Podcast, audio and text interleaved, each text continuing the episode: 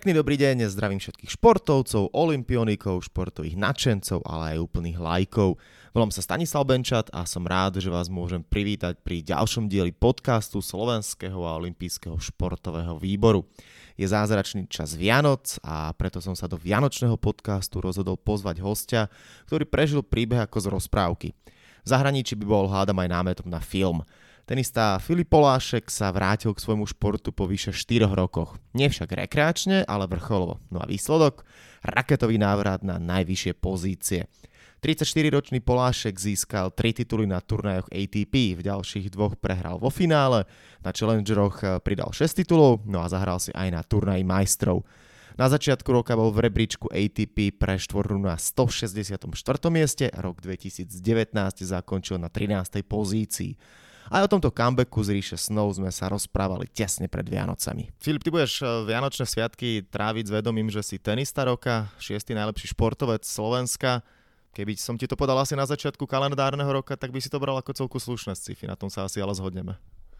Uh, určite áno, ja si myslím, že ono ešte keby mi to niekto povedal možno týždeň alebo teda dva týždne pred Wimbledonom, keď uh, som pomaly ani nevedel, že či ho budem hrať a s kým ho budem hrať, tak uh, stále by som to považoval za sci-fi a nakoniec to dopadlo tak, ako to dopadlo a uh, ja som len rád za to a som aj rád za to, že som to vôbec prežil v zdraví. Ako si si už potom vychutnával to zaslúžené ovocie tenista roka alebo športovec roka? Tak e, bohužiaľ na tenistový roka som sa nemohol zúčastniť, nakoľko som e, hneď po turnaji vlastne majstrov z Londýna, len na pár dní som sa zastavil doma, letel som na dovolenku, takže tam e, za mňa bola mamina a kondičný tréner Pavel Šmela. Športovec roka som si užil, pre mňa to bolo prvýkrát, nielen, že by som bol nominovaný, ale prvýkrát, čo som vôbec bol vlastne na tejto slávnosti a je to, je to nádherný gala večer a každý športovec, ktorý sa tam dostal, ale nielen tí, čo sa tam dostali, ale aj tí, čo sú viac menej mimo tej desiatky, tak uh, podávajú úžasné výkony a myslím si, že na to, aká sme malá krajina, tak uh, tých svetových športovcov máme naozaj veľa a dostať sa tam v ktoromkoľvek roku je vždycky náročné. Tvoj tenisový rok si zakončil s bilanciou 36-12, 3 tituly, tisícový z Masters e, zo Cincinnati. To sú také krásne športové Vianoce. Určite áno, no tá bilancia vlastne 36-12 je len z ATP turnajov a mne keby to niekto povedal, že vôbec odohrám, ja neviem, 15 eh, ATP turnajov, tak uh, už tomu by som viac menej vôbec neveril lebo eh, ten rebríček na začiatku roka bol 160 a viac menej ma predúčoval skoro na to, že aby som celú sezónu hral len Challenger.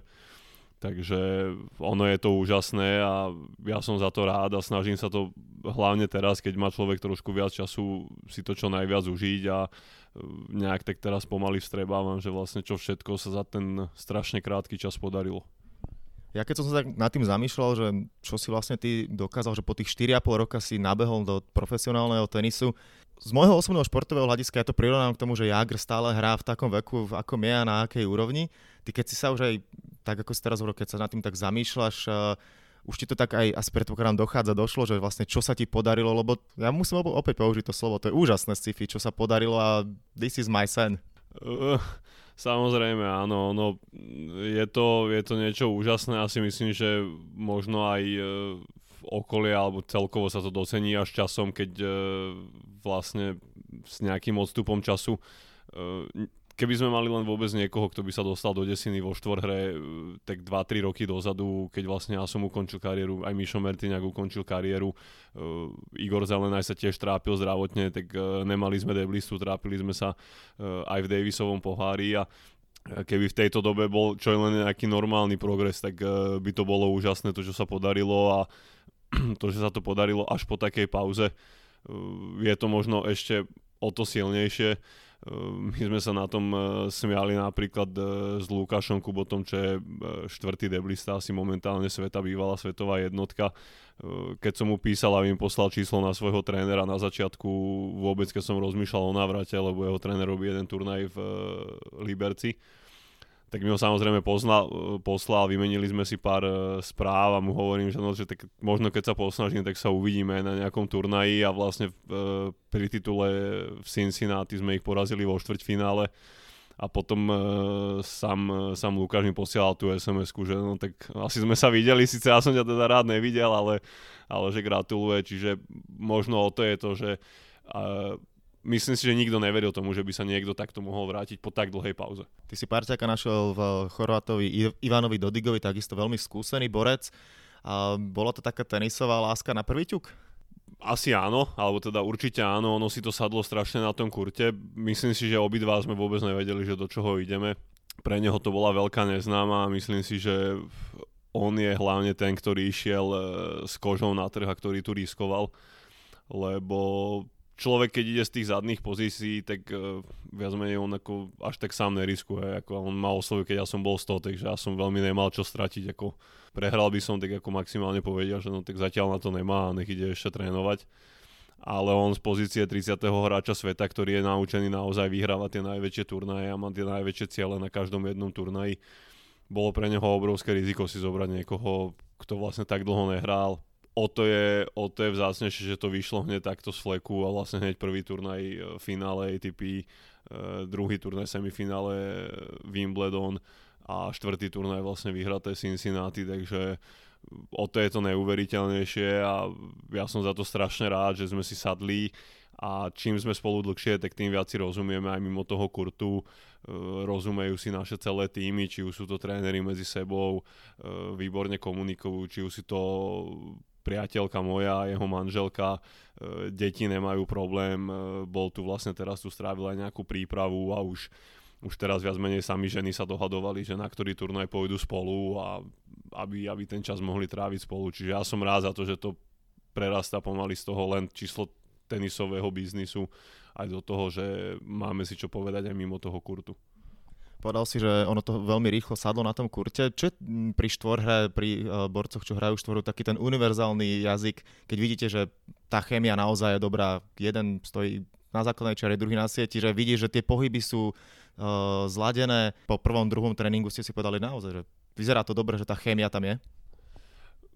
My sme to cítili, samozrejme človek nechce zase robiť nejaké unáhlené závery, že proste jeden tréning vyšiel, ale naozaj my sme sa cítili dobre skôr v tom, že uh, čo si ten druhý zvolil za variantu, kedy ja napríklad sa rozhodnem na sieti prebehnúť, uh, kedy on zahrá nejaký úder, ktorý proste aby som očakával.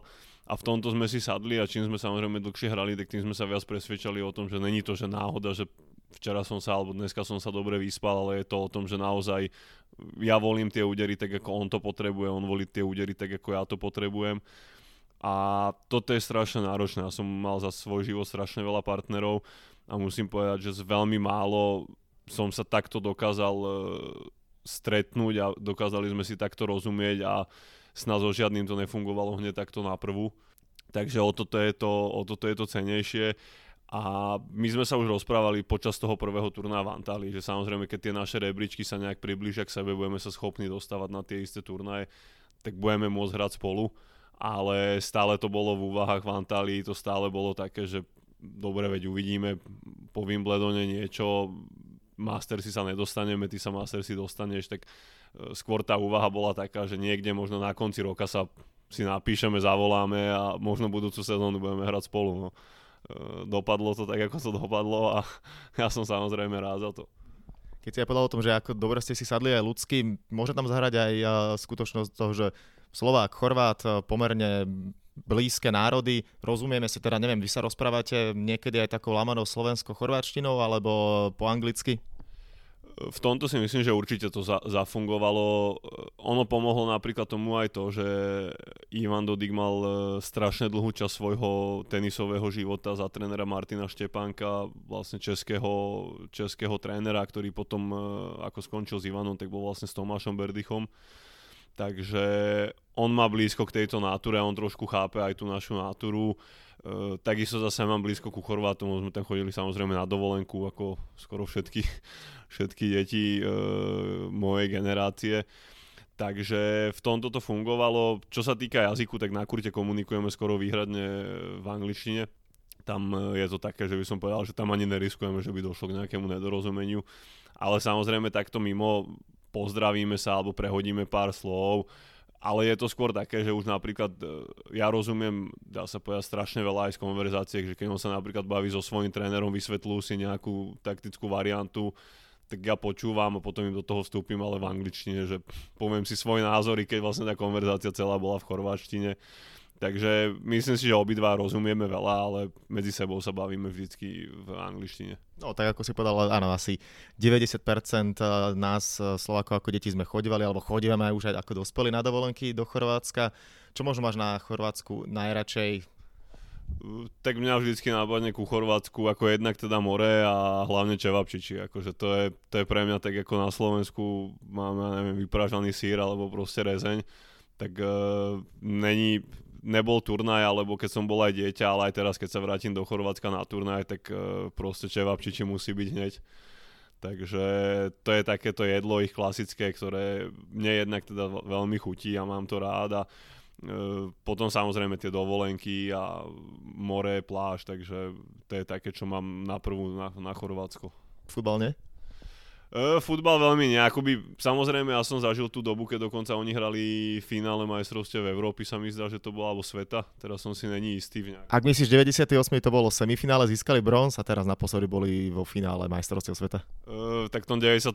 som myslel. Ja som vlastne zažil, uh, my sme to zažili naživo v Chorvátsku, lebo my sme v tom čase, keď oni vlastne hrali už tie záverečné zápasy, tak my sme v Chorvátsku boli, čiže samozrejme som, som aj tohto bol účastný, ale vrajím, ten, ten futbal sa mi tak nejak uh, skôr spája možno s inými krajinami, i keď majú výborných futbalistov a bohužiaľ uh, nám skomplikovali tú cestu na, na tie budúcoročné majstrovstvá Európy.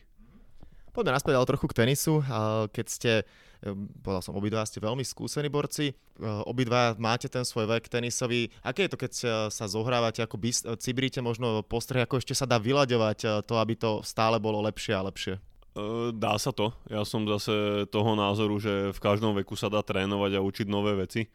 Je to len o tom, že či ten človek chce sa učiť tým novým veciam a v tomto myslím si, že my máme dobrú povahu obidva, že máme jasno v tom, že vieme, že nestačí hrať to, čo sme hrali doteraz, lebo proste keď človek zaspí na nejakom, na tých pomyselných vavrínoch, tak ono ho to veľmi rýchlo potrestá a takisto my napríklad teraz sme tu mali 9-dňové sústredenie a viac menej celé sústredenie sme sa snažili robiť hlavne veci iné, ako sme robili doteraz na turnájoch, čiže ja som trénoval nejaké nové varianty, on si skúšal nejaké nové veci, uh, vyľaďovali sme určité veci, o ktorých sme sa bavili aj v priebehu turnajov, ktoré sme vedeli, že by sa dali zlepšiť, ale nebol napríklad na to čas, iba poviem, ja neviem, napríklad moje postavenie na riterne, inde sa postaviť, je to ako, je to naozaj otázka pár centimetrov, ale možno to bude o tom, že dostane sa ku viac loptám, alebo budem tým súperom e, trošku ich navediem inou cestou. Čiže je to skôr o tom, že vyľaďovať stále tie detaily, lebo medzi tými najlepšími už je to naozaj o detailoch. Tam e, každý ten tréner sledujú tie videá, učia sa tie varianty a práve za to, že keby sme mali len dve, tri varianty, tak uh, tí najlepší hráči sa ich naučia za 2-3 turnaje a potom vlastne už nás vždy prečítajú, čo potrebujeme mať stále nové a nové veci, aby sme boli, dá sa povedať, že neokúkaní. Špecifikom štvorhry, alebo teda jedno z uh, vecí, ktorá mňa vždy na štvorhre baví, je hra na sieti, keď sú veľmi rýchle uh, výmeny, postreh je tam neuveriteľne dôležitý, ale inú vec sa chcem teraz spýtať, koľkokrát si, keď si bol takto na sieti, dostal zásahom loptičkou, lebo pri štvorhre to je extrémne časté. Uh, je to veľmi častý jav. Ako naposledy som dostal asi 3 dní dozadu na tréningu do oka. Uh, I keď teda som ani nestal uh, na sieti, ale viac menej zo smeču som, uh, išlo to na mňa, nevykryl som to a trafilo ma to do oka. Povedal by som, že je to úplne bežné. Napadá ma hneď teraz z fleku, že na turnaji majstrov ma Ivan trafil do hlavy.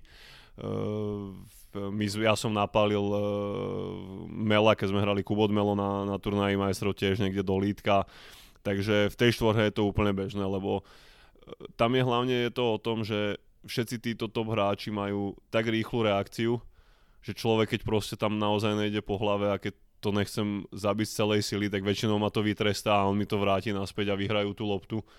A môže to byť kľúčový moment zápasu, čiže tu už e, si to nikto nedovolí riskovať a proste tam aj tá nahratá lopta sa normálne natvrdo dohráva, dá sa povedať, že v plnej rýchlosti Takže je to bežné, ale myslím si, že v tomto aj tí deblisti sú trošku iní, že my sme naučení na tie nástrely, my, my to príjmame tak, eh, tak, ako to je. Takže keď sa nám to stane, my s tým nemáme žiadny problém. Eh, samozrejme, niekedy sa to môže stať horšie, že to je naozaj do oka niečo, ale v zásade človek sa otrepe a ide ďalej. Nepamätáš teda nejakú situáciu, že sa niekto urazil, alebo že možno celý zápas potom ešte bol nahnevaný a možno ti nepodal až ruku po zápase? Tak to si pamätám. Z hodou okolností sa to stalo, keď sme hrali v, ešte dávno, to bolo asi v 2012 na US Open. Z hodou okolností to vyšlo, že sme hrali s Julianom Noulom proti Stachovsky Trojicky a partner vlastne Julian Noul napálil return počiare a chytilo to trošku pásku a zasiahlo to do, do intimných partí vlastne Sergeja Stachovského tak uh, to bolo, ja neviem, ošetrovali ho naozaj asi 15 minút, uh, rozdýchaval to dlho a potom sa teda oni obidva nejak ako sa s tým úplne nestotožnili, si mysleli, že to bolo na schválno, a tak potom to bolo také, také by som povedal vyhrotenejšie a aj ten záver bol taký uh, trošku, trošku tam boli nejaké emócie čo bolo pre mňa také zaujímavé, lebo ja som vlastne so Sergejom Stachovským dodnes veľký kamarát, my sme spolu bývali vlastne rok a pol v jednom byte v Bratislave takže potom sme si z toho nejak robili srandu a sem tam ešte na to stále dojde ako reč. Ja to som presne chcel povedať, ty si aj mohol po slovensky upokojovať, lebo pokiaľ viem, Sergej vie po slovensky celku pohode. Áno, áno, on, on hovorí po slovensky, plynule po česky, vie to rozlišovať dokonca, čo je neuveriteľné, je to bez prízvuku, samozrejme on, on hovorí veľmi veľa jazykov, jazykmi, takže e, nejak sme sa ho snažili, sme sa snažili vysvetliť, ale v tom, v tom stave musím povedať, že úplne nepríjmali informácie, tak e, potom hneď po zápase vlastne došli ich tréneri za nami, celý tým vlastne od Trojického, od Stachovského došli za nami a sa nám ospravedlňovali teda, že sa hambia za svojich hráčov, ako sa správali, ale a potom aj hráči došli a ako ospravedlnili sa časom, že nebolo to úplne na mieste. Mimochodom, aká je vlastne na túr nálada kamarátske vzťahy medzi deblistami a singlistami? Často sa takisto stretávate, ale tí top hráči, tí sa pochopiteľne sústredujú po väčšine len na dvojhru ale určite, keď eh, niekde ste prehodíte nejaké slovko, stretávaš sa či už s Federerom, Nadalom, Djokovičom alebo tými úplne najlepšími singlistami? Tak stretávame sa, ono tá šatňa je len jedna, nemajú, aj keď sú to teda výborní hráči, tak nemajú zatiaľ nejaké vesmírne šatne a, a nelietajú po svete, takže Uh, my sa stretávame, normálne sa bavíme, povedal by som, že všetci tí top hráči sú úplne normálni ľudia, ktorí pozdravia, pokecajú, nemajú problém prehodiť pár slov.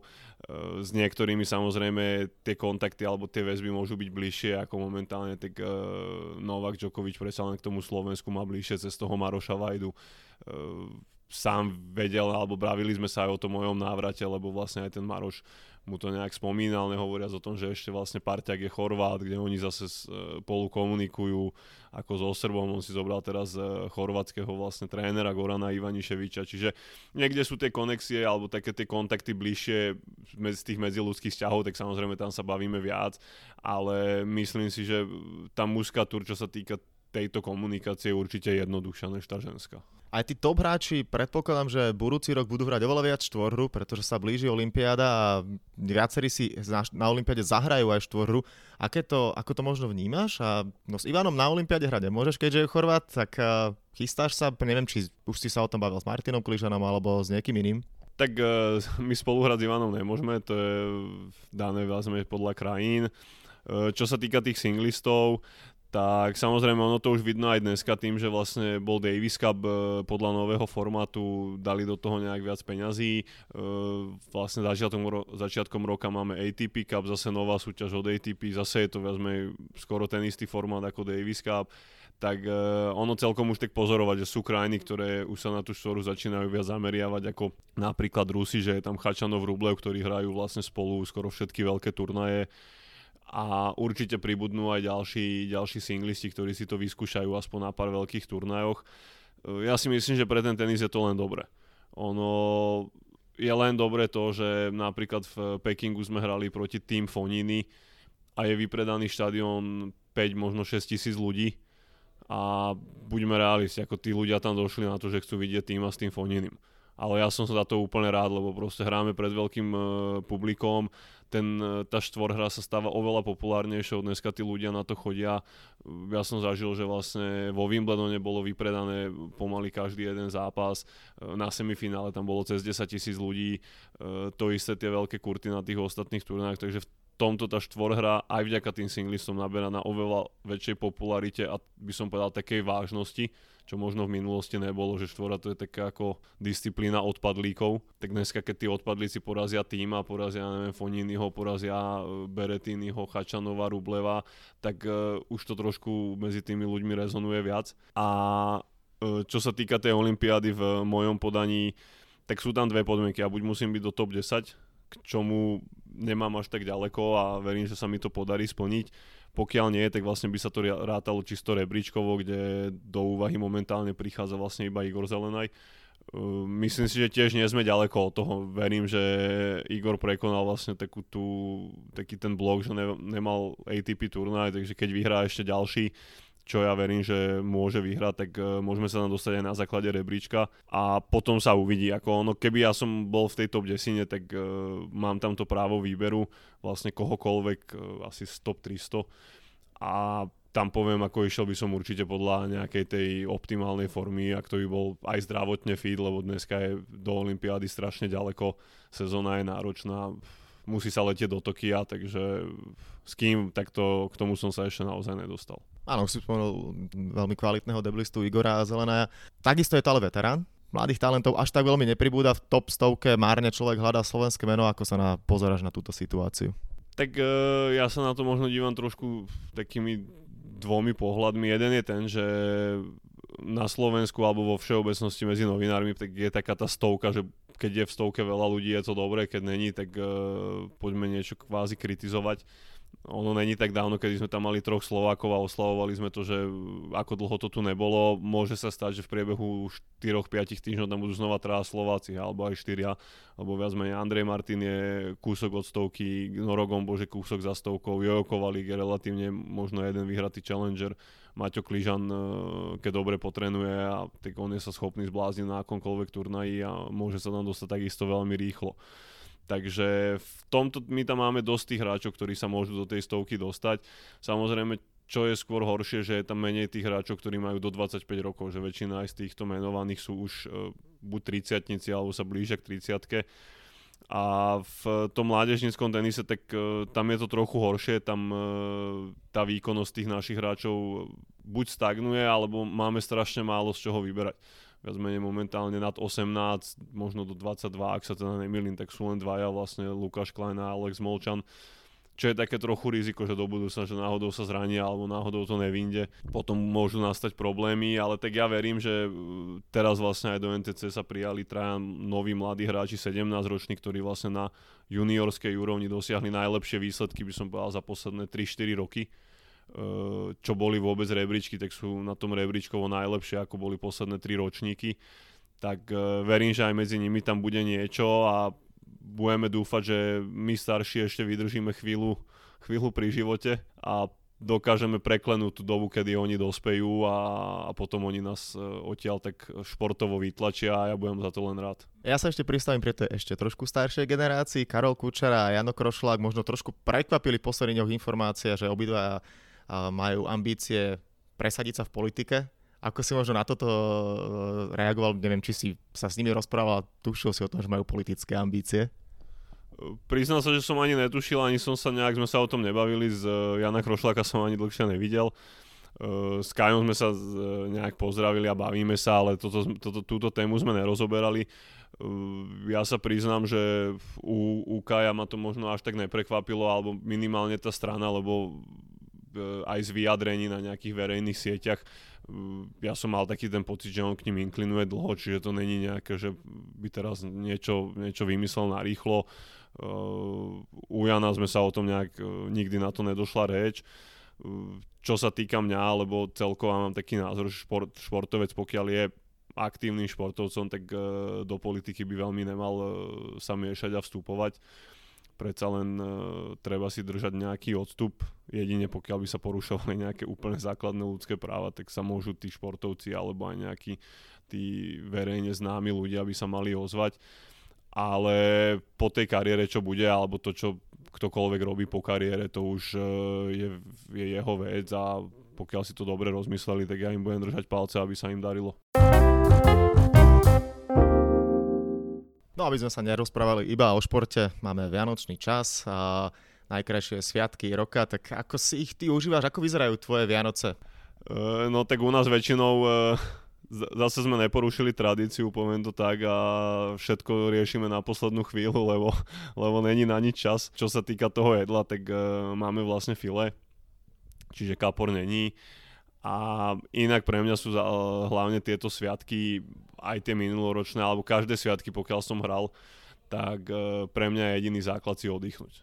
Ako obzvlášť teraz e, v posledných dňoch bolo toho naozaj veľa. E, tá sezóna bola dlhá, náročná a teraz ja viac menej túžim len potom doma si vyložiť nohy a mať chvíľu kľudu, nemusieť nikam ísť a trošku si oddychnúť s tou, byť s tou rodinou, venovať im trochu viac času lebo naozaj v tých posledných dňoch toho veľa nebolo, takže ja sa teším na to, že strávim viac menej celé dní s e, priateľkou a s dcerou. Stále sa vieš radovať ako malé dieťa z každého darčeku, ešte si na tom tak trochu lipneš, alebo je to také iba príjemné oživenie, pochopiteľne, že keď nejaký darček človek dostane, vždy ho to poteší, ale skôr je to o tej pohode, ako hovoríš. Samozrejme, ono tie sviatky sú vždycky o tej pohode a človek e, chce hlavne si oddychnúť a, a užiť si to, ne, nestresovať sa. Ja hovorím, že není dôležité ako nejak teraz, či to bude tak alebo onak, ale treba hlavne, aby e, všetci tí ľudia okolo mali kľud a cítili sa dobre. A čo sa týka tých darčekov, tak samozrejme, keď uh, nastane chvíľa, že dostanem, že niečo, niečo by som dostal a uh, je to príjemné. Uh, musím povedať teda pravdu, že v poslednej dobe som uh, väčšinou, keď som uh, niečo dostal, tak to boli vždycky veľmi príjemné darčeky, uh, veľké prekvapenia. Musím povedať, že na toto hlavne priateľka má relatívne nos, že ona bez toho, aby ja som to nejak zistil, že vie, vie vytušiť, že čo by, čo by ma mohlo potešiť alebo čo by ma mohlo zaujať a uh, ja som rád. A spomenieš si možno ako dieťa, čo bol najkrajší darček, čo si dostal?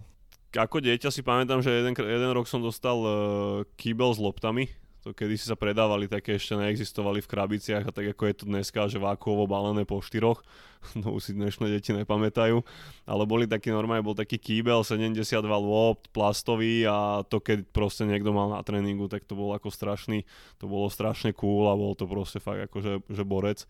A viem, že na jedný Vianoce som dostal takéto lopty, tak samozrejme som ich hneď vysypal a boli po celej obývačke. A potom viem ešte, že som dostal raz autodráhu, ktorej som sa teda fakt na, tešil a s tou som sa, hneď som to poskladal a celé Vianoce som len strávil pri autodráhe. Blíži sa rok, kde budú dve, 20 Ako sa tešíš na nový rok a aké si dávaš možno výzvy? Čo by ťa potešilo v roku 2020? Ja sa teším. E, mňa momentálne e, baví trénovať, baví ma ten proces a ja sa teším na to, čo príde. Verím, že sa nám s Ivanom e, podarí dosiahnuť opäť skvelé výsledky. Ale čo sa týka nejakých výziev alebo očakávaní, tak tie nemám. Ja dúfam, že naozaj na každý turnaj, čo prídeme, budeme tak pripravení a tak konkurencieschopní, že budeme môcť vyhrať každý turnaj. Keby náhodou vyšiel Grand Slam, bolo by to super ale není to tak, že teraz keď to nevíde, tak tá sezóna bude zlá. Ono ide len o to, aby my sme boli v tej pozícii, že áno, odrobili sme si 100%, aby sme sami pred sebou sa vedeli ráno pozrieť do zrkadla a povedať si, nie, neoklamali sme to, proste dali sme tomu maximum a dopadlo to tak, ako to dopadlo. Takže toto je pre mňa dôležité a úprimne ja verím, že keď my tomu dáme to všetko a nikde to neoklameme a zíde sa to aj po tej zdravotnej stránke a po, možno aj nejaké po tej to športové šťastie sa tam prikloní, tak verím, že budúci rok e, môžu byť z toho veľké výsledky a či už to bude turnajovo alebo aj rebríčkovo, verím, že ešte budem môcť posunúť tie svoje limity a tie svoje maxima, že ešte posuniem ďalej. Pomaly, ale isto sa blížim e, ku koncu olympijského podcastu. Ja tu mám také dve rubriky, ktoré dávam e, každému hostovi. Prvá, bez čoho si nevieš predstaviť začiatok dňa, ako možno vyzerajú tvoje obľúbené ideálne raňajky? Obľúbené raňajky, to sme mali vždy cez víkend, e, aj keď som vlastne trénoval alebo pracoval, tak uh, detská krúpicová kaša. To je proste, to je taká klasika, že to keď je, tak, tak je dobre.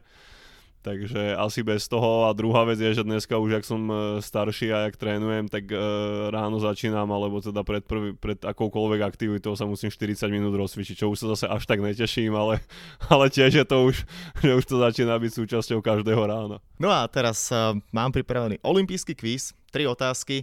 Prvú začnem tým, že si tenista, tak z tenisu. Miloš Mečiš vyhral v 1988 zlatú medailu na Olympiáde v Soule Vieš, koho zdolal vo finále a akým výsledkom? Tak to netuším. Ja som vedel, že to bolo 88 a, a Soul, ale tam, tam to skončilo. Uh, viem, že ale s Milošom sme sa o tom nejak došla párkrát na to debata tým, že vlastne on bol Davis Cupový kapitán, ale m, neviem, či mám či si správne pamätám, akurát jediné, že viem, že v semifinále si porazil Edberga, takže ale na finále už si teda nespomeniem sa priznám, ale viem, že nám to vravel. Áno, Edberga dal v semifinále, Američana Tima Mayotyho 3-1 na sety. Druhá otázka. Najviac medalí zo Slovákov spod 5 kruhov má Michal Martikán. A vieš koľko? Fúha, tak uh, má 96 Atlanta bolo zlaté, potom ešte jedna zlatá, vlastne 2000 to bola asi Sydney, potom bola tá strieborná, kde ho vlastne obrali o ten ťuk, neviem či nie, to som tiež sledoval, takže to je vlastne tretia a potom ešte jedno zlato, takže tri zlaté, jedna strieborná a ešte asi jedna tam bude, lebo neviem, či aj ďalší nemajú, či bude mať 5 medaily. 5 je správna odpoveď, ja to len trošku upravím, má dve zlaté, dve strieborné a bronz má z 2012 z Londýna. mal by tri zlaté, keby ho ten ťuk neokradli, takže 5 je ale správna odpoveď. No a posledná otázka, tým, že najbližšia olimpiáda bude v Tokiu v Japonsku, tak to bude spojené s Japonskom, nie síce s letným športom, ale so zimným. Rekordmanom v počte štartov na zimných olimpiádach je stále aktívny japonský skoka na lyžiach, ktorý bol na 8 olimpiádach. Albertville, Lillehammer, Nagano, Salt Lake City, Turin, Vancouver, Sochi a Pyeongchang. Vieš, o kom hovorím? Noriaki Kasai. Ten jeho úsmev je, by som povedal, taký ako nezameniteľný s nikým iným. Super. Ja dúfam, že čo najviac dôvodov na úsmev budeš mať aj ty, či už počas najbližších dní alebo v novom roku. Nech sa darí na kurtoch, nech sa darí aj v osobnom živote. Filip Polášek, najlepší tenista roka, šiestý v ankete, športovec roka. Ešte raz ďakujem veľmi pekne a všetko dobré. Ďakujem aj za pozvanie a všetkým ľuďom ešte prajem príjemné a pokojné sviatky. Tak a to je na tentokrát všetko. Dúfam, že sa vám náš podcast páčil.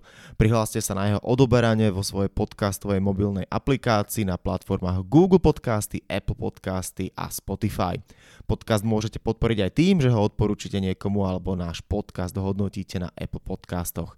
Svoje postrehy, názory na aktuálny podcast mi pokojne napíšte na môj mail stanobencat.gmail.com Rovnako tak mi môžete napísať tipy, s kým a na akú tému by ste chceli počuť podcast budúcnosti. Volám sa Stanislav Benčat a budem sa na vás tešiť pri ďalšom dieli, ktorý však príde už v roku 2020.